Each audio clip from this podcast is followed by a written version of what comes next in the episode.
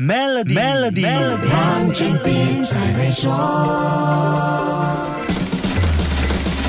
你好，我是黄俊斌。你见过 VinFast 这个牌子的汽车吗？没见过也很正常。这个越南汽车品牌在去年全球只卖了两万四千辆汽车，跟老牌车企相比，简直是小巫见大巫。比如 Volkswagen 集团在二零二二年销量就多达八百三十万辆，Ford 的销量也有四百二十万辆，销售没有上来，自然就不赚钱。VinFast 在二零二二年蒙受了二十一亿美元的亏损，可是 VinFast 上市纳斯达克第一天，市值却暴涨到八百五。十亿美元，超越了 Volkswagen、Ford、General Motors 这些大厂，成为全球第五大上市汽车股，令人啧啧称奇啊！不得不说，这家越南车企的大老板，越南首富范日旺，确实是个高手。他是靠着在乌克兰生产和售卖方便面发家致富的。他的方便面品牌在二零零四年就已经控制了乌克兰百分之九十七的市场。范日旺可以说是四两拨千斤，让 VinFast 上市成功，还撼动了大型车企 VinFast。Fast 的流通股票极低，只有不到股本的百分之一是一个关键。范日旺目前还持有 VinFast 百分之九十九的股权。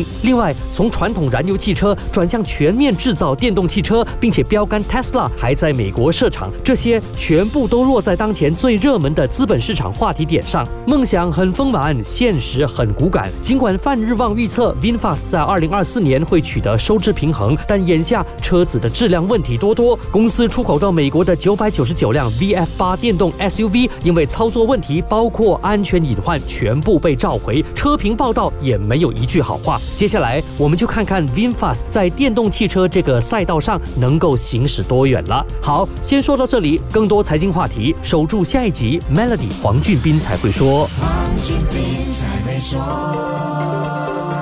Maybank My Impact 信用卡奖励你的低碳生活方式，详情浏览 maybank.my/impact。